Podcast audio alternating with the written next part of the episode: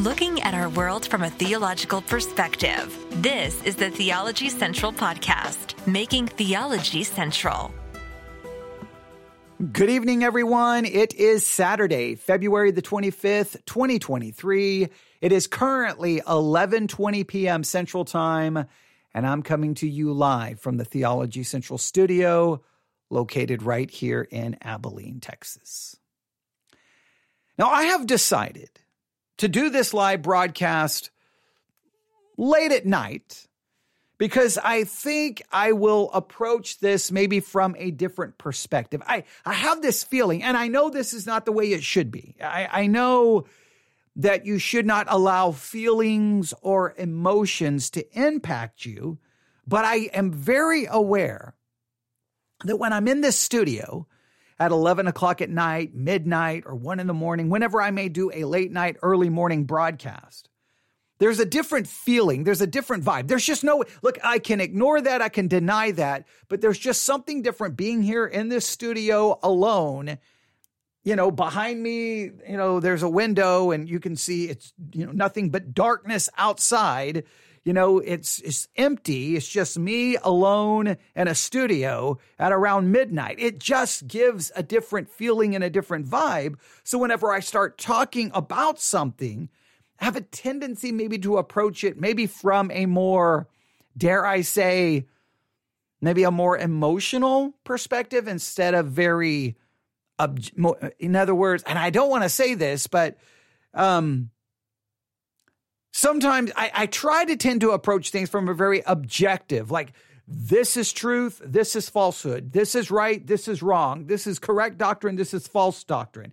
But maybe there's something when it gets later at night that there's a little bit of a crack in that and more of an emotional side comes through. Maybe, I don't know. I don't I don't know if that's a good thing, I don't know if it's a bad thing. But I'm just being very transparent and real with you. So I saw this article today and I and I was like, my first reaction was, no, I, I no. I don't believe that. I'm just going to reject it. But as it got later in the night, I started thinking, well, I wonder if I, I still don't necessarily agree with this theologically, but I wonder maybe if my if my rejection is more of a personal projection. And, and I started thinking at it from a, a kind of a much more emotional, maybe a more, maybe being more, uh, just kind of looking at it deeper, maybe, maybe looking at it more from an inward perspective. I, I don't, I don't know. I just, I just knew that I started feeling a little bit different about it. And as soon as I kind of felt that little, like a little bit of a, a switch, all of a sudden I started maybe, you know, looking at it from a different perspective, I'm like, you know what? Th- now it's time. Now it's time to go to the studio and go live. So hopefully this will be beneficial. All right. I hope. I hope. But uh, that kind of gives you a little bit of transparency of what's going on, right? I don't want to be, you know, I don't want to be too much in my own head here. And I don't want to allow my emotions to take over. But I, I am very much, uh, thinking that there's a couple of sides here, and maybe this will maybe maybe I can really maybe on maybe the way I've approached this subject so far, maybe it appeals to certain people. Maybe this will appeal a little bit differently, but maybe we can come to somewhat the same conclusion. I don't know. We will find out. So here we go. I cannot speak for you, right? Because that would be foolish. That would be, you know, and not only that, I don't know everyone, but there are times, at least in my life, that I feel like that I, I wake up one day and it's like everyone within Christianity, it feels like. Now, I'm not, obviously, this is not a perfect analogy. Obviously, I'm using this in an allegorical way, so it's not literal. So please hear me out. But sometimes I feel like I wake up and I'm like, and I and I hear like all these Christians running towards something, and they're like, "Hey, come on, come on, right here, right here." I can't whistle very good. I can't whistle very good. Come here, come here, hurry, you. Right here, we're all going over here. You've got to be a part of this. This is amazing. This is the greatest thing ever. You've got to be a part of this. I mean, uh, Christians everywhere, like, this is the best book. This is this. This is the greatest movie. This is the greatest song. This is, the, and it's like all of Christianity is running and they're, they're yelling at me. They're whistling at me to, you know, come along. And I just kind of look going, uh, what? No, I'm, I, I, no, I don't think that that's good or I don't like it or what. And, and I sometimes, I sometimes feel like, is it me? Is the problem me? Or are they all running after the wrong thing, thinking the wrong way, going the wrong direction? And, and look, I know that I'm, I'm very much aware that there's a fleshly part of me that is very much a nonconformist, right? There's very much a part of me that, that if everyone goes south, there's about a 99.9% possibility that I'm turning around and going north.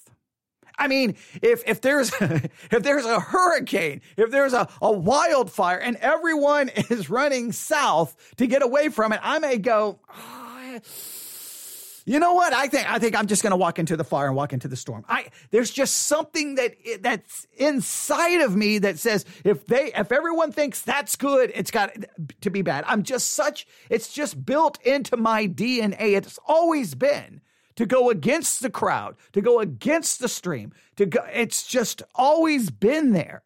And sometimes I am I'm glad that it's there, and there's other times I'm like, what is wrong with me? If I would just go, yeah, there, it, it, there's probably a little bit of rebellion there. I can't deny it, but there, there's a part of me that wishes sometimes, you know, if you, if I look back at my Christian life, if I would have just gone along to get along, who knows where I would be in ministry? Who knows, right? I'd probably be the pastor of a at least a decent sized church, right? Probably be financially you know, better off. I, everything would probably be so much better, be more influential, more quote unquote powerful, have a, have a, at least from a human standpoint, a successful ministry. But at every turn, in a sense, I've self sabotaged my own even possibility for success. My first church where I, I, I, I, I mean, that pastor would have gotten me into the ministry. And what did I do? Start asking theological questions, theological questions, theological questions. And instead of trying to just, hey, this was going to be my ticket to ministry, I'm like, I got to go find theological answers. And so then I left. And then, so now, then I end up in a Lutheran church. I'm like, hey, now I'm going to be a Lutheran path. And what do I do? I keep asking theological questions and then I'll leave at every turn. And then my church in Nebraska, I was supposed to become the associate pastor and, and I, I had, I was on my way. I mean, it was a relatively large church. Things were looking up. And then what did I do? I sabotaged that because I was asked to preach for pastor appreciation night and I, didn't give the little 15 minute, like, our pastor's wonderful, our pastor's great, we all should be, th-. like, just give the standard little devotional that no, no, no, no, no, no. I go, I go in a full blown, you know, sermon destroying like the idea of this garbage of pastor appreciation once a year and show what real pastor appreciation would look like. Got my boom, that was done. I was I was close to getting out of the military to become associate pastor, and it was it all blew up. I lost everything.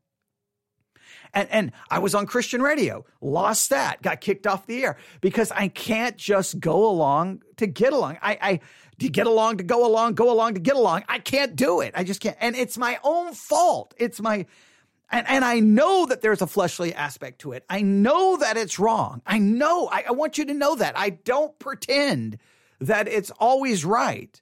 But sometimes I think there's got to be someone who can turn on a microphone, stand behind a pulpit, and say, you know what? We're not going to just do it like everyone. We're not just going to go along to get along. We're not just going to follow the trend. We're not just going to follow the crowd. We're going to try to, do something a little different. So I try to do things different with the podcast. I clearly do things different with the church. And let's be honest, most people don't like it. And I understand that. I know what I know what I need to do. I just need to follow the what everyone tells me to do, but I just can't bring myself to do it. So I know from a human perspective, I appear to be a failure. I will always be a failure. I will die a failure, and I will never really have accomplished anything from a human perspective. I know that. and it's my own doing.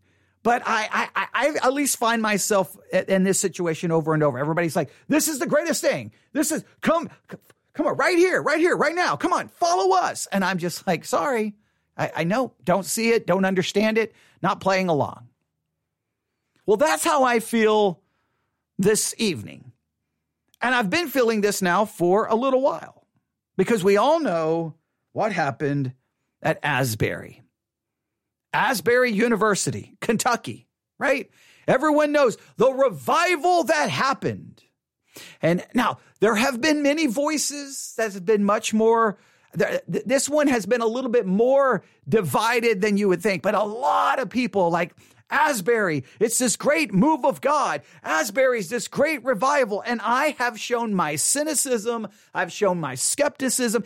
And I do feel that at least in this time, there have been a lot of voices that have agreed with me to some level. But at the same time, I feel like that, I, and I haven't really like tried to go, in a sense, measure it or really try to look into it. But I can definitely feel that that a large portion of Christians like this is great. This is a mighty move of God. We should not question this. This is awesome. We shouldn't be so skeptical. We shouldn't be so cynical. We should believe this. We should trust it. I know there are many who definitely are far more over there than I am, where I've kind of sat back with my arms crossed, going, ah, yeah, okay, whatever whatever. And I know that that's not always the right, but I, I, I, I think I have been very objective in my criticisms, right?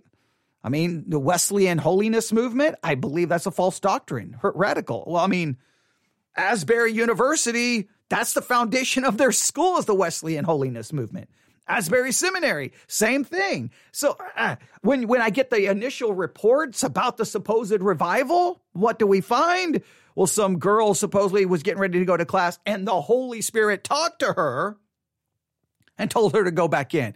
Well, now we have extra biblical revelation. I'm concerned. And then we find out that even though it was kind of put forth as like a spontaneous move of God, it was a little bit more planning and talking about something happening happening at Asbury way before, uh, be, clearly before the supposed revival broke out. So there's again a little bit of uh, and then, and then when you watch the live stream, it just was singing and singing and singing and singing. And then a lot of times when someone would take a mic or talk, you would be like, "What is happening?"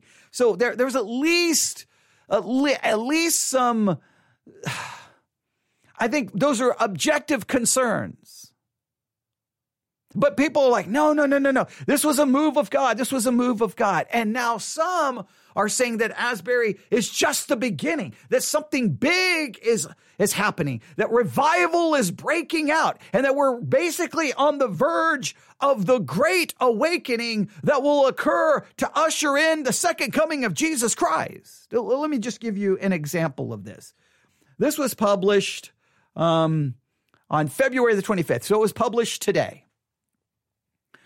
All right, Anne Graham Lotz right? And I think I think it's A N N E, and if I'm mispronouncing, if I don't think it's Annie, but I think it's Anne Graham Lotz. If I'm mispronouncing her name, please forgive me. It's not like I I listen to her or read her all the time. I know who she is, obviously, uh, but I don't know if I say Annie Graham Lotz or Anne Graham Graham Lotz. So if I'm saying it incorrectly, just please. That's not the. It's not the person that I'm really focused on here. It's what's said. But this is what she's wondering if the Asbury revival sparked the last great awakening before Christ returned. Is the revival that broke out at the Asbury University in Wilmore, Kentucky, with continual worship and prayer on campus for weeks that spread to other campuses, a sign of Jesus' return? This is the question pondered by the daughter of legendary evangelist Billy Graham. In a recent blog post on her website, evangelist and author Anne Graham Lotz asked if the Asbury revival, which has moved to new sites and inspired similar gatherings on other college campuses across the country, could be the last great awakening before the second coming. Now, let's just stop here before we read any more. This is important because now we get into theological differences. See, this, this is the thing. When everyone starts talking about revival and God is moving, so much of that discussion just throws out doctrine and theology. Where I'm like, whoa, whoa, whoa, wait a minute, wait a minute. This is at a school that is based off the Wesleyan holiness movement. I'm sorry, theological error, but it's like, no, if people are getting emotional, if people are supposedly having an experience, if, if something, if people supposedly have testimonies of something happening to them, then that's what we should focus on. Ignore the theology. Ignore the doctrine. Ignore the how scriptures are being handled. Focus on the experience. Focus on the emotion where I tend to be like, no, wait, wait, wait, wait a minute. What's the theology? What's the doctrine? If Bible studies are breaking out all over campus, who's teaching these Bible studies? How are they handling the scriptures? How are the scriptures being exegeted? What hermeneutical movement? Are these Bible studies based off the Wesleyan holiness movement? Are these Bible studies based off what the Holy Spirit supposedly said to them about the text? Is it charismatic? Like, I've got issues. And when you do that, people like you, you're so, you're just, you know, so focused on this insignificant stuff. But I know when you're dealing with theology and Christianity, it's this supposed insignificant stuff that's really the most significant because you're dealing with truth. Emotion doesn't trump truth. Truth is to triumph. Truth is to trump emotion. Now, I said that there's an emotional part to this, and I will explain in a minute my emotional why I'm doing this at night. Because if I was doing this during the day, I would just stay right here and just focus on the subjective stuff. But I will let my emotions come into play here in a minute. But here's the theological issue Do you believe that before Jesus returns, there will be a great awakening? Now, this, this, this leads to lots of theological dispute. Let me explain. Do you believe there will be a great spiritual awakening, a national, a global revival that will happen before the rapture? Or let's say you ignore that, you, you don't believe in a rapture. You throw out the rapture. So then do you believe things will get worse and worse and worse? And then there'll be this horrible time, whether you want to call it tribulation, whatever you want to call it in your eschatology. And somewhere in the midst of this horrible tribulation, there'll be a great global revival. Then Jesus will come back. So, do you believe there is a great awakening that will happen before a rapture, or do you believe there is a great awakening that will happen in the midst of tribulation? Like, like, your uh, everyone's eschatology has to answer this question. Here, here's my belief. Whatever supposed great revival will take place right now, for me, I don't believe that it's the church now should be looking for a great revival. I think what we should be prepared for is that it's going to get worse and worse and worse and worse. Apostasy will reign. The church will become more and more ungodly and depart from the truth and turn to fall. I think the church is going to get worse. And I don't think there's going to be a global revival. I don't perceive that. I believe that the last days will be characterized by, by widespread apostasy and that the, the corporate and when I say corporate, I'll say the, the visible local churches will become more and more apostate and believers will not find themselves welcome in those kinds of churches. That, that's what I see is going to happen. But other people have a different theology. So we have that whole dispute happening right there. But they're thinking, Asbury, this could be the beginning. This is this the beginning of the Great Awakening? So this is it. Now, if this is it, we're in February 2023. I want everyone just to take note of this podcast episode on this evening, February the 25th, 2023. If this is the beginning of the great awakening, this great spiritual move from God, I want you to revisit where we are in Christianity. How many months do we want to give it? Let's give it June the 25th, June the 25th, 2023. If this is February the 25th, June 25, 2023, June the 25th, 2023, I want you to stop what you're doing and you can set up a calendar, a reminder, an alert on your phone or iPad to just give you an alert saying, hey, a reminder it's June the 25th, 2023. And I want you to just stop for a second go, what's the biggest issue going on in the church right now? Is it just like, you're going to be like, it's been crazy. It's been revival everywhere. People are getting saved. Churches are filled. Christians are fired up for God. I want you to just see where we are. That's an objective test.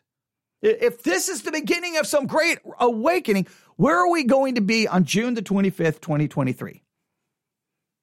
I, I, I hope so. I hope whoever's listening tonight or who will listen later, I hope you hold me and remind me, hey, when it gets close to June the 25th, I want, I want to start getting emails and going, hey, hey, hey, hey, it's like June the 23rd. It's getting close. Remember what you said? Because I'm going to be very curious. Where, where, where are we going to be? Where's the church going to be? All right. So, so we have, so, but they go on to say this. All right. So in a, in a, in a recent blog post on our website, evangelist and author Annie Graham Lotz. I think it's Annie. Maybe it's Ann. I don't know. Now I'm th- hearing myself say saying, I'm like, I think it's Annie Graham Lotz. Asked if Asbury Revival, which has moved to new sites and inspired similar gatherings on other college campuses across the country, could be the last great awakening before the second coming. What began as a part of a scheduled chapel service on the morning of February the 8th, um, yeah, the Great Awakening or the Great Apostasy. Very, very true. Which is it going to be? The Great Awakening or the Great Apostasy? Or is it going to, yeah, that's very, very well said. I'm, I'm, glad they said that. All right. So, what began as a part of a scheduled chapel service on the morning of February the 8th in a small Kentucky town transformed into a constant impromptu gathering, drawing tens of thousands of people to experience what God is doing. The New York Times even deemed it the Woodstock for Christians. Yeah, but see, when you call it the Woodstock for Christians, does did the world even feel like it became much more manufactured hype based off social media? I don't know. I don't know. I don't know. But all right. Other outpourings have been reported at Cedarville University, University of the Cumberlands.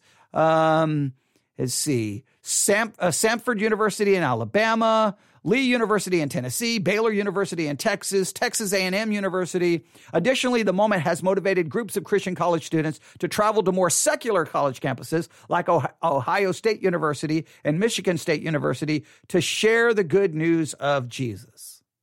In her post, Lotz says that her nephew, Dr. John Paul Lotz recently visited Asbury before its impromptu gathering was moved off campus this week. Lotz, an associate professor at the Regent University School of Divinity, uh, was sent by the university to observe the revival firsthand. John Paul texted me with this description There was no leader, no, uh, no rival. Okay, I was going to say no revival, but no rival, no envy, no pride. All humility, meekness, gentle hearts, stumbling sinners, tender students, serving thousands of curious visitors and their love for mercy without knowing that they're doing so. Annie Graham Lotz wrote, quoting her nephew. So, you know, basically it was heaven on earth. So basically, you know, that's why everybody went there because when they went there, there was just, there was no rival. There was no envy. There was no pride. It was all humility. It was meekness. It was gentle hearts, not sinful hearts. Yet there were stumbling sinners, tender students serving thousands. So, I mean, all right. Uh, the professor further texted, it is legit. Gen Z write offs are graciously allowing us to peek in on the surprising work of God as they are, as they serve us like priests, unconsciously dragging us into the presence of the Lord uh, through young, redeemed, romantic hearts for God. Christ is being honored. God is being glorified. The Spirit is at liberty. The real awkward, cringeworthy gawkers are the over 40s like myself who can't put down their phones. The Z's left theirs at home. I don't know if they left theirs at home or not, but okay, it, it, you know, because you would have to go look at all the social media posts and how. I mean, it, the thing was going viral on TikTok. I don't think that that was the over forties posting it on TikTok. I could be wrong. Um, Lotz ask, could what John Paul observed be the beginning of the latter rain? Oh boy, here's the whole latter rain thing. An outpouring of God's Spirit as one last great awakening before Jesus returns. Latter rain refers to an outpouring of the Holy Spirit before the second coming of Christ. Lot quotes James 5 7. Therefore be patient until the coming of the Lord. See how the farmer waits for the precious fruit of the earth, waiting patiently uh, for it until it receives the early and latter rain. Now, is James 5 7 about the latter rain of some outpouring of the Holy Spirit? Or is that a complete mishandling of the text? But see, the minute I start asking those questions, see, what have I done? Oh, I, I'm sorry. Someone has to go, wait a minute, is James 5 7 about some ladder pouring out of the Holy Spirit? Someone has to ask that question. I don't care the emotions. I don't care how glorious it appeared. If people are mishandling the scriptures, it's either either we care about what the scriptures say or just throw out the scriptures and everyone just goes around having the most emotional experiences that they can have. And uh, all truth doesn't matter, emotion matters. That's, that's, that, oh, I see, I can't. hmm. and, and it's so weird. It, uh, let me finish this and I'll try to explain because I got a lot going on in my head right now. All right. She concludes by praying, Lord God, let it be so for the glory of your great name, for the salvation of the nation, for the revival of your people. And a recent op ed for the Christian Post, Greg Laurie, evangelist and pastor of the Harvest Christian Fellowship in California and Hawaii, noted that the last great spiritual awakening happened in, with young people in 1970. It was called the Jesus Movement. It's not unlike our own. God worked a miracle in American history, he wrote. Jon Erwin, the director of the new film Jesus Revolution, told the Christian Post this week that's what that what's happening in Asbury is unbelievable. It just felt like the scenes of the movie, like it felt identical. Just the emotion, please note, of it, which is why we made the movie. I just wanted to, I want to feel awakening a little bit, renewal a little bit. And you felt it in that room and listening to those college kids talk about their generation, their time, what God's doing. It was so inspiring to me and I loved it and the hope that things like that can spread. That's why we made the movie. So now it turns into basically a commercial for the Jesus Revolution uh, film. Okay, we don't want to talk about that right now. By all means, go watch the film and and draw your own conclusions about that period in time. There's a lot we could say about that time, and and I I think there's going to be certain parts of that time that they're not going to report on. there, there there's some key figures in that whole movement that uh yeah, nobody nobody will want to talk about. But that that's a whole different that's a whole different story. That's a whole different story. So, here's what I'm struggling with. Here's what I'm struggling with. On one hand, I'm extremely bothered that every time the Asbury revival gets spoken of, it's about the experiences, the emotions, the all, you know, it's described almost like in terms of like heaven on earth. That's how everyone wants to describe. Time stood still and I could feel the presence of God and people were weeping and crying and I felt the, it was happening. And, and, and, and like, well, whoa, wait a minute, wait a minute. Do, do we possibly need to wait and see what actually becomes of it? Like, but, but nobody wants to deal with like right there. They just quoted James 5 about the latter rain. And I, is that even remotely close what that's talking about? Is it?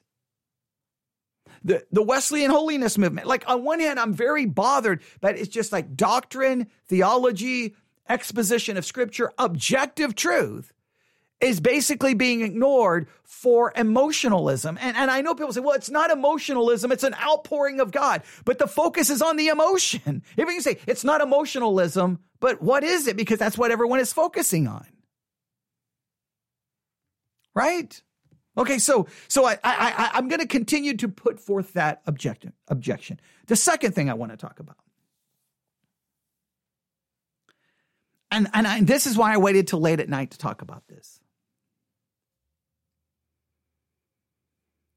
I've been questioning myself. Is it possible? Now, I still think I have objective reasons for for this being a problem. But I will just try to look at it from a more emotional perspective. Is it possible that my own lack of spirituality, my own sin, my own struggles, my own maybe lack of spiritual revival, is it possible that I take I'm taking what is true of me and projecting it on something else? At least I have to consider that, right? That that you can become so jaded and cynical about Christianity and about so much within Christianity that in a sense it, it deadens your own spirituality and then you project that deadness on any emotion or anything happening. I, I think I, at least have to bring that up and at least ask myself that question. I mean, I think I've got objective reasons, but I have to be very honest, like, hey, wouldn't it be wonderful? Eh, but but then I well, at least I have to at least ask that question. I have to at least ask that question, right? Could it be that there's there's my own spiritual deadness? But because I believe I believe, I mean, I don't know. I think all Christians feel that to some level, right? Um, Or my because yeah, I, I think we could have a discussion about that all night. But I just I'm just at least putting that out there. Is it possible that sometimes our own spiritual issues we project on others? I mean, sometimes it's said that the sins we condemn the hardest are the sins that we secretly struggle with the most. Right? I mean, sometimes that's true. The the sins that we scream and yell about is it is it tends to be our own sins? I mean, I, is that is there is there some truth to that? So, am I so um, opposed to emotionalism because of my own lack of emotional issue, like emotional connection, to say Christianity? I, I'm at least willing to acknowledge that. Uh, I'm at least willing to struggle with that. I have to. I still think I have objective reasons, but I have to be willing to deal with that.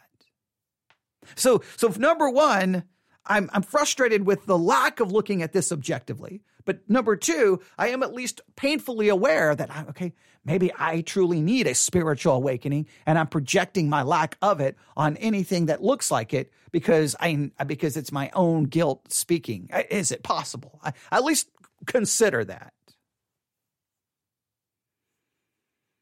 And then today I was thinking about it. I guess this is number three. My own emotional history with Christianity. Now, I was never in the charismatic movement. We all know I, I, I rejected the charismatic movement. Basically, I got saved and was like, that stuff is crazy. I don't know what that is. Those people are insane. Their theology's insane. I don't know what it is. And you can say, well, that's me. I'm just telling you, that's how I felt. I didn't understand. Like, wait, what? You're speaking in some, what is that? Wait, you're claiming what? God is talking to you? What? You, you had a vision of what? You healing is guaranteed. Yeah, the, the very girls who told me healing was guaranteed when I became a Christian in high school, the Pentecostal girls were, if anyone knows my story, as those were the kind of the Christians who surrounded me well, the girl that I took up for all the time who got picked on because she's Pentecostal and only wore dresses and didn't wear makeup or jewelry always had her back, not because I uh, agreed, just because I, nobody was going to be bullied in, in my. I, mean, I, I, I got bullied, but I was always going to take up for anyone else who, who was going through it. I'd be like, no, you can just pick on me. Well, I mean, I mean, I've told the story. One day after school, she dies in a horrible car accident what she was like 16, 17, dead. Well, all these charismatics who told me healing was guaranteed, I'm like, fix it. Fix it. Bring her back. Bring her back. Oh, you can't. You can't because you're telling me lies. You're telling me not. Well, when my mom died, bring her back. They didn't bring her back. I mean, I, I mean, there was, I saw my friend who killed himself bringing back. They never could fix anybody. They never fixed anybody. So I, I, I became very angry at their nonsense very, very, very quickly, right? Very quickly. I'm like, you people are just liars. I mean, I, I became very frustrated with it. So I never ended up in that world. But at the same time, my conversion was extremely emotional. I've told the story. I ended up in a revival service, Southern Baptist Church, First Baptist Church, Tuscola, Texas. The church still is still there. I drive past it all the time. I walk in, I don't even remember what's being preached. I have no idea what's being preached. All I knew was this man, I'm a sinner, and Jesus died for me, and I don't understand why. And that's about all. That's my mind at least registered that much. I don't know if it was from the preaching. I can't. I can't explain it. Next thing you know, I'm laying in the pew weeping like a Middle Eastern woman. I am wailing. I am screaming out. I mean, I'm just, and everybody's like looking at me like, what is happening to this kid? What is happening? I was just having an emotional breakdown. A complete emotional breakdown. Now, there could have been a lot of reasons why having them. Now, looking back, I mean, there was probably a lot of reasons. I, I mean, just let's just go back to my things happening in my life at that time. Yeah, and the only reason I ended up in the church in the first place because of what was happening in my home that night. So there was a lot of emotions, but I'm wailing like a I mean just screaming. They stopped the service. They don't know what to do. They have a altar call. I go forward and I'm like, I'm a sinner. I'm just I'm having a breakdown. Within like 10 minutes, they put me behind the pulpit. Which is just a horrible thing to do. And I'm basically like, look, a lot of you go to school. All you people who went to school with me, you're all trash. You treated me like garbage. You, you, you didn't show me any love, any compassion, anything. And I basically went off on everyone there. Okay. Then, then everyone's crying. And then they're like, revival has happened. You know, God is here. And everyone has this emotional experience and it's all this crazy. All right. Uh, someone says, we are given emotions and to understand what God has done for us will probably become an emotional experience. I think there's true, true. I just, I'm just saying that what I, I, what I'm just trying to make sure everybody understands is I, I do know having an emotional experience. I'm very skeptical maybe of why some of those emotions occurred. I think there was some legitimacy in the emotions, but there's a lot of humanistic ways to explain it. But okay. So supposedly revival is here. Now, there it wasn't a, a, a, crazy time that happened in school over the next little while. A lot of kids who made professions of faith. There, the youth group went from like nothing to people were everywhere. There were all these youth events. There was a lot seemingly to happen. There was a, it felt like I was in the middle of something truly unique. And, and, and I did experience a lot of, of, of crazy things. But when you look back on it, like if I look, like there was that time I can look at it, but when it was all said and done, by the time I get to my senior year, whatever it was was gone. I mean, people's lives, eh, people's lives had, you know, people there. There was sin. There was. I mean, I, I, I'm sorry, there just wasn't a lot left there from all the supposedly stuff that it was cool to be a part of. But by the time you get to the end, I, I, I just, I just, I, I, I would, I would question it. But I know what that experience is like. And then there were other times in my Christian life where I kind of sought that emotional aspect of my Christianity. I kind of, I kind of sought it out. But here's what I found over and over and over. Whenever I would supposedly have these eh, big emotional experiences with God, may have been wonderful, but it just goes away. And then you're left with whatever. And so many times I felt the emotion would trump truth. Like almost, if I can seek the emotion, then I can ignore the reality of my own sin and my own failure and my own shortcoming. At least that's how I started feeling. So I, and not only that, I became, I became just much more cynical because over and over I'd hear revival, revival. And then, and then you look around. One, either you false doctrine everywhere, or two, revival. And, and then what happens? Three months, four months, six months, a year after, you got broken marriages, families falling apart, sin everywhere. And you're like, well, I don't know. Did, did we ha- really have some, a mo- movement of God or was it something else? Um, I'm getting ready to open the um, Spreaker app so I can see the comments that people are leaving. So give me one second because I see some comments. It is cool that people are listening to me almost at uh, midnight. If I can open this, here we go. Yeah, I, I, think okay. Someone just said I think mistaking emotion for spiritual is the problem. I think see, I think that's the issue. I think that's where my I became very cynical, right? Um, because I think so many times the emotion, I, and, I, and I and I watched this happen. I, I think another. Not only did the charismatic movement had a profoundly negative impact on me, just being anywhere around it, I would just say this is nonsense. But I watched it with church camp now, I didn't never go to church camp because I determined uh, that's nonsense. I, ju- I just was opposed to it. I'm like, wait, you're going to send me off somewhere. You're going to isolate me. You're going to cut me off from any outside entertainment, any, can't take my Walkman, whatever, you know, obviously dating myself. You can't. You, and then you're going to be isolated. You're going to be then indoctrinated. And then all I, all I could say is you're being emotionally manipulated. And I'm like, well, that's basically classic brainwashing. So I'm like, I, again, as a teenager, I know, being rebellious. I'm like, I'm not going to that nonsense. You go, you guys go. I am not getting anywhere near your church camps. I'm not doing that. I don't know what this nonsense is because here's what I would see. Kids would go to church camp and they would come back and they'd be like, Oh, it was so beautiful. And, and, I, and I'm going to, I'm going to say, serve Jesus and I'm going to do this wonderful stuff. And, and I'm going to stop listening to rock and roll and I'm not going to watch MTV anymore. And I'm not going to have sex with my girlfriend anymore. And, uh, and then three months later, gone, just gone, right back to the same. A dog returns to its vomit, right back, same sin, same struggles. They had the emotional experience. They all were there in the last night, their arms around each other, singing some song. Everyone's crying.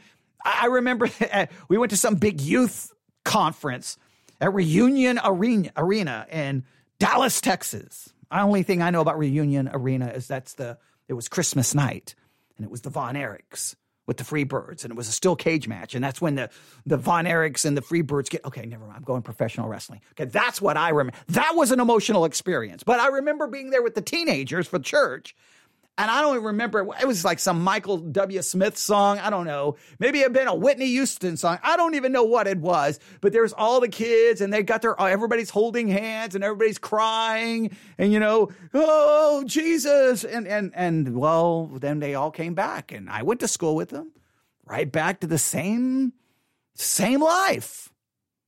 They had an emotional experience, but eh, and and and I and I just started becoming more and more cynical of it for me, the the praise band, the hands raised, the emotions, I, I, I just became jaded to that. For me, if you wanted to find emotion for me, and I did this many times, midnight, one o'clock in the morning, going into a Catholic sanctuary and just sitting there in the silence alone. That to me was much more emotional and fulfilling. And the beautiful architecture, there. Not not that I agree with Catholic theology, but their churches were open. And everybody else's churches were closed. Okay, and and some of them have even like a prayer chapel that's open twenty four seven that you can walk into. And, and, and a Catholic church. I know there's some other kinds of churches that will do similar things, but usually you're the only one there. You're just alone. There's candles lit. You're alone there, or maybe within uh in the Lutheran church, just uh, the the the liturgy, just the liturgy, silence. I felt I felt that that like the all the other stuff felt manufactured. This was just like what what what many of my charismatic friends would say. You know, it's the chosen few. You you know you're you're you are the no the frozen chosen few. I think is the way they described it. That you're just frozen. You can that they would joke that you can just ice skate down those aisles. There's no power. There's no fire. There's no passion. There's no zeal. And I would be like, no, there's something better there. There, there's something more tangible, real, because the liturgy is filled with scripture. The, the, uh, the coming in scripture, the bringing in the candle, representing bringing in the God, the holding up the God, all the different parts of liturgy. I'm like, that to me is far more beautiful, like in some way, shape, or form. Or just a little small church with people just studying the word of God, singing a hymn, to me is more emotional. But I, but I understand that I had somewhat of a jaded perspective. But here's what's kind of weird to me. When it comes to my Christianity, I tend to be more like, give me doctrine, give me truth. I don't want to be manipulated. I want, I want, I want it exegeted. I want it explained. I want to understand it. I don't need the emotions right? Because my emotions will last for a moment and they'll be gone. What I need is I need to be connected to truth. I need I need that. Now, I'm not saying emotions are all wrong. Please hear me out. I'm just saying I've seen too many times the emotions just become a roller coaster. It's almost like a it's almost like a drug addiction. They need that emotion. But here's what's weird in my in my life. I may not find, I don't really want the emotion when it comes to Christianity because I feel like that will set my spiritual life on a roller coaster. So I wanted objective truth. But if you take me away from all of that, remove me from Christianity, and you find me in my media room with a pair of headphones on, you not listening to Christian music, I have emotional experiences there. I may have tears coming down my eyes. I'm feeling the mu- music. I, I, I have an emotion there, right? I have the emo- watching a television show. I'm emotional. I'll cry over anything. I'm like, what just happened? Why is this happening? I get reading a novel. I get emotional. Like there, my emotions are all over the place there. But when it comes to my theology and my Christianity, I'm like, I don't know about this. I'm not saying that that's always right. I'm not saying it's always right. I'm just saying that that's that's my struggle. So when everyone's like, "Oh, look at the beautiful emotions," when it comes to Christianity, I'm like, "Yeah, that's dangerous." Now, I know there should be a way, biblically speaking, to have the emotion and the theological truth, and the two could merge together in some beautiful way that would be biblically sound and accurate. So I think that it's perfectly okay if someone can worship God and have that emotion. I, I think it's perfectly okay. But I don't think we can judge the spirituality of something because of that emotion, right? Be, because that that's I guess that I guess that's what I'm concerned with. Is that we take an emotional experience and and describe and, and basically judge it as being spiritual because we had emotion. Emotions can happen for a million reasons. The time of day, the time of night, the sound of the music, the progression of the chords, minor or major chords, right? We know they have an impact, right? The, the lighting, the mood, right? The, what's been going on in your life, right? What's happening? Are you stressed? Is there all of that can lead to And you say, Oh, it was a glorious time in the presence of God. I felt the emotion. But does that mean it had anything to do with God? Now, I know that's cynical. I know that's cynical. So I don't know. I, I, I just think that for me, I, I, am bothered that nobody wants to look at it objectively. I too, I'm very much willing to acknowledge, I'm very much willing to acknowledge that maybe it's a lack of revival in me that's making me skeptical about the revival there. But three, there's this whole issue of emotion. And I, I don't know, like, maybe it's my own cynicism and skepticism about emotion. But I, I, just know that that a lot of people are having emotional experiences right now with supposed revival on whatever college campus. It's supposedly it's happening, and they're making sure it gets on TikTok, and everybody's like, "Look at this, revival is happening." And I, what I see a lot is just a lot of singing. Now, I'm not saying something spiritual isn't happening, but it makes me at least going. So, where are we going to be come June the 25th? Where are we going to be? I don't know if I have a good answer where we're going to be. Where am I going to be? You know what I'm saying? Like, I don't even know where I'll be spiritually speaking. So, where, where I mean, I don't know. I, I would hope that everyone who has an emotional experience is going to be better off spiritually come tomorrow, come the next day, but I just don't know. Maybe the question I'm asking is what is that proper balance? Now, many of you know that late at night, typically when I go to bed, I'm always listening to something. And a lot of times people know I listen to family radio, uh, BBN, Bible Broadcasting Network, Fundamentalist Broadcasting Network, Redeemer Broadcasting. There's a couple, uh, RefNet, there's a couple of others I, that I've on our Discord channel, I've got an entire channel of the different stations I listen to. And lot of time I listen to them late at night. And there'll be plenty of times, one o'clock, two o'clock in the morning, I'll hear a, a certain hymn or I hear a devotional. And I will, there, there will be a sense of emotion. There will be a sense of emotion where I'm, I, I do feel that I'm great, a gratitude for what God has done for me. I will feel conviction over my own sin. And there can be some emotion.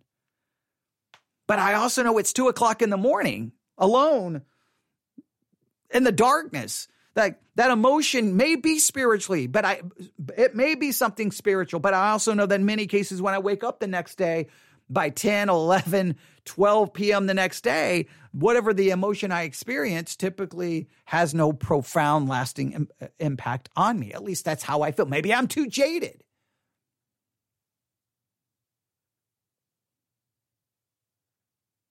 It's just funny that something that everyone's tried to say it's not emotionalism, it's legit, it's a move of God.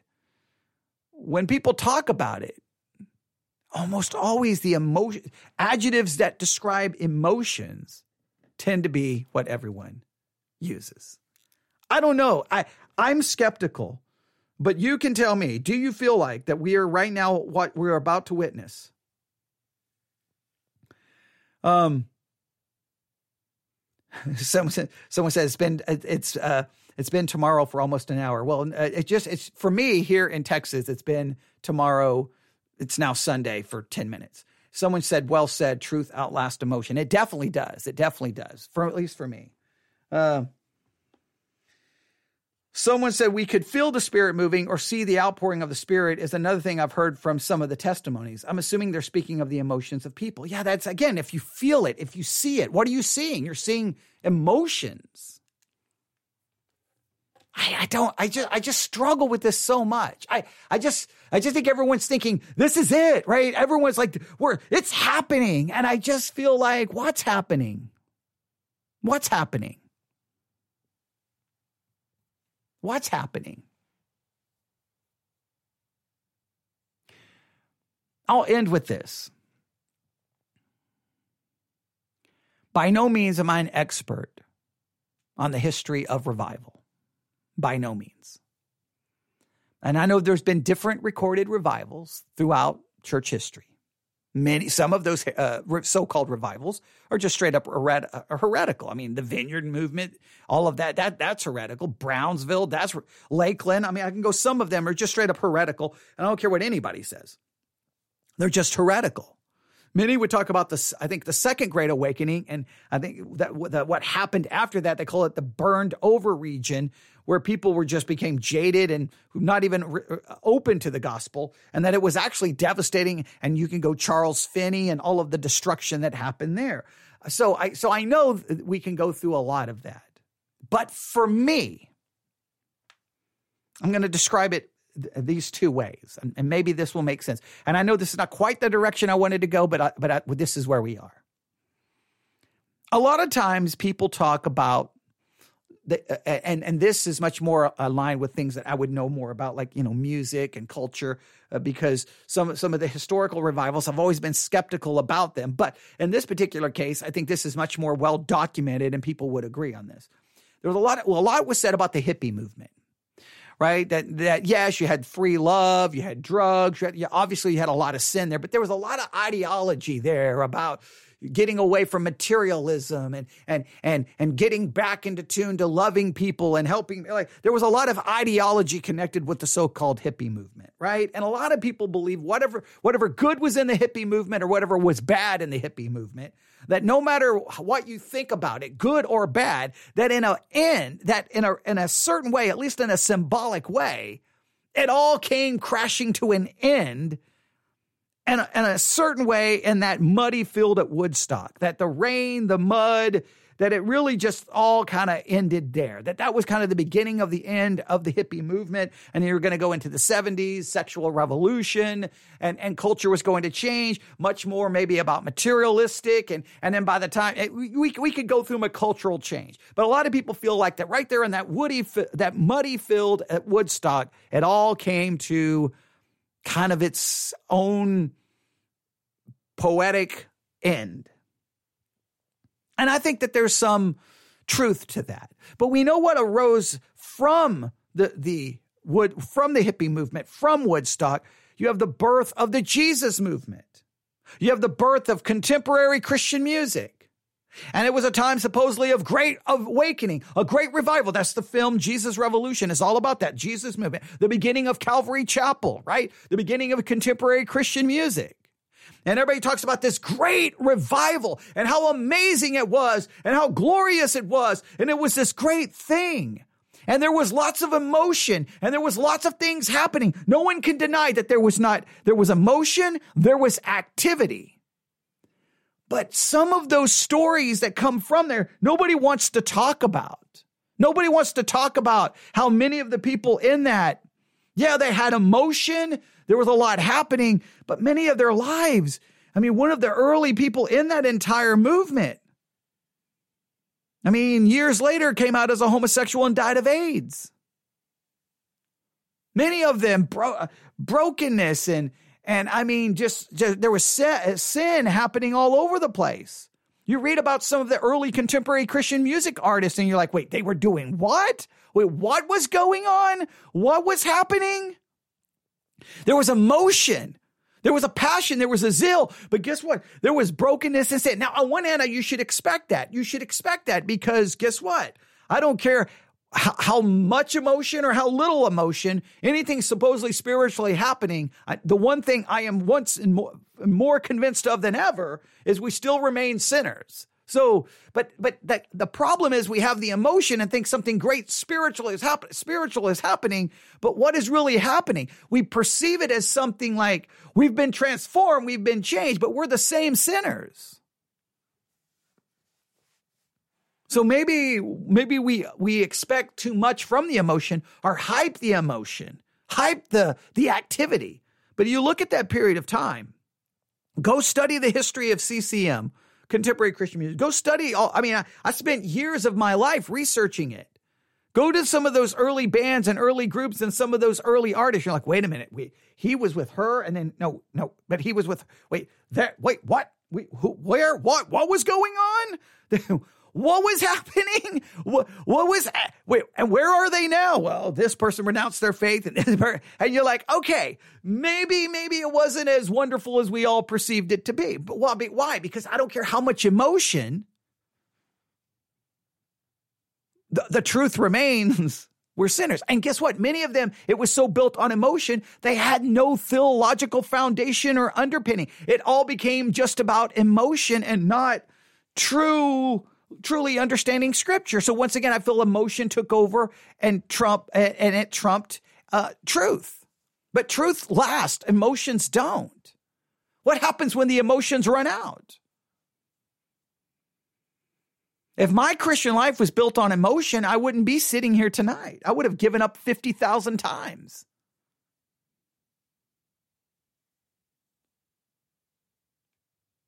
So, so, so I just every time there's emotion, everybody hypes it up like all this is happening. I'm like, no, everyone's having an emotional experience. Great. Now, what's going to be the end result of the emotion?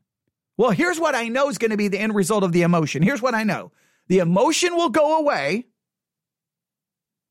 Two, we're still sinners with a sin nature, and sin is still going to be occurring no matter how strong the emotion is. The emotion can be at a 50 on, on the scale, but the next day you're going to wake up and you're still going to be a sinner and you're still going to sin. That's what I, so the emotion will go away. You're going to sin. Those are facts. That's what's going, and number three, if you don't have truth, you're going to sink. So if, if revival is breaking out on these college campuses, what, what, well, where's the discipleship? Like, who's going to come in and exegete scripture, teach them hermeneutics, teach them truth? Because the emotions are going to go away. Lot. They're going to get back to life. They're going to have to take their their their finals, their midterms. They're going to have to. They're going to have. They're going to have to go. They're going to go on spring break. Life is going to get back to where. And what's going to happen? Well, they're, they're going to be sinning. I guarantee you that. They're going to be struggling with sin. The emotions will go away, and they will either feel embarrassed or stupid, or feel like, wait a minute, what happened? They got to have something to stand. They got to have the truth of God. It's truth. Truth. That's all. That's all that matters. I'm going to sin. Truth remains. My emotions are going to change. Truth remains. That maybe that's. I don't know. I I just don't think where. I think that all of this hype that we're on the verge of some great awakening is going to crash and burn. But maybe that's my own. Maybe it's my own lack of spiritual revival. I've been willing to acknowledge maybe it's my own messed up history with emotions and Christianity. It's weird. I can get so emotional about everything else. But the reason I, I don't worry about getting emotional about everything else, because I don't think it, it it's not connected to spiritual truth. Maybe that's a messed up way of looking at it. I don't know, but you can email me newsif at yahoo.com, newsif at yahoo.com, newsif at yahoo.com. I, I would say I'm, I apologize for this late night. I don't know what we call this discussion, but I think doing this later at night or now early morning allowed me to, to talk about a lot of these issues that I'm struggling with. I'm trying to be transparent of my own I'm not just trying. I, people are going to walk away going, "He just condemned the entire revival movement." I, I'm I'm more struggling with my own issues pertaining to it, and hopefully you can understand that. News if at yahoo.com. News if at yahoo.com. All is vanity. Someone says, "Yeah, sometimes that's how I feel." I that's the look. Yeah, we don't get me started. See, I'm going to start preaching Ecclesiastes now. And someone said, "Thank you. I really appreciate that." Can't believe everyone's awake with me at whatever time it is. But see, now I'm gonna, I'm gonna go. I don't know. I don't know if I'm gonna listen to Christian radio. You know, I may listen to the calm, soothing voice of Alex Jones. Yeah, I know. I don't agree with anything he says, but for some weird reason, it turns off my brain. And if I'm going to get any sleep, I, I owe Alex Jones all the money in the world for whenever I do get sleep, it's his voice that helps me go to sleep. It, it's really weird. It's like I turn that on, like my brain just goes, and then I can sleep. It's it's really weird. It's really it's really really weird. I disagree with everything he says. All right. Uh, yeah, th- uh, thank you so much uh, to everyone's listening. It's weird. Maybe I just need. I, I'm, I'm, I think maybe that I just need to do late night broadcasts. I think that's all I need to do for now on because I, I get more people listening and participating late at night. Well, except uh, you, yo, Alex Jones, for shutting your brain down. I do, I do. I owe him for he can turn my brain off. It's weird. People don't understand. Like if I if I go lay down in a dark room Here's here's what my brain sounds like.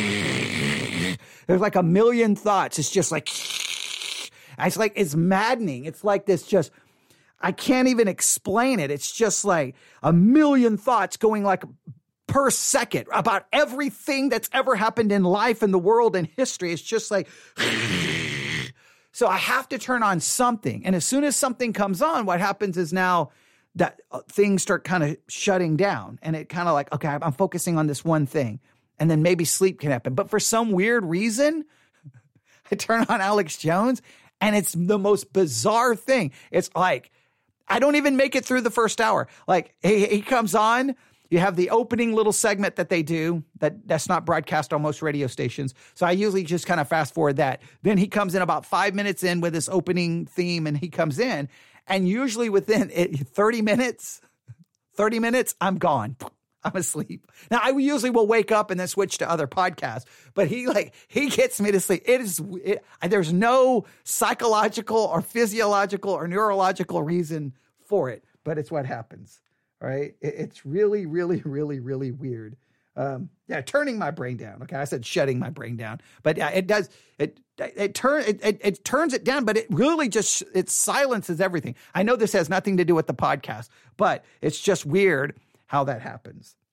Where sometimes when I listen to Christian radio or sermons, what happens is I start thinking, oh, wait a minute well, what about this and what about this and what about what about this? And ne- next thing you know, I'm getting up and I got a notebook and I'm like, well, if we look up this scripture and we look up this scripture, oh, that hymn, okay, I could do. Oh, wait, that was a devotional thought. So sometimes with Christian radio, it turns into like hours of sermon prep, Sunday school prep, podcast prep, devotional time, and and so. But Alex, I don't really care what he says because I don't believe anything he says.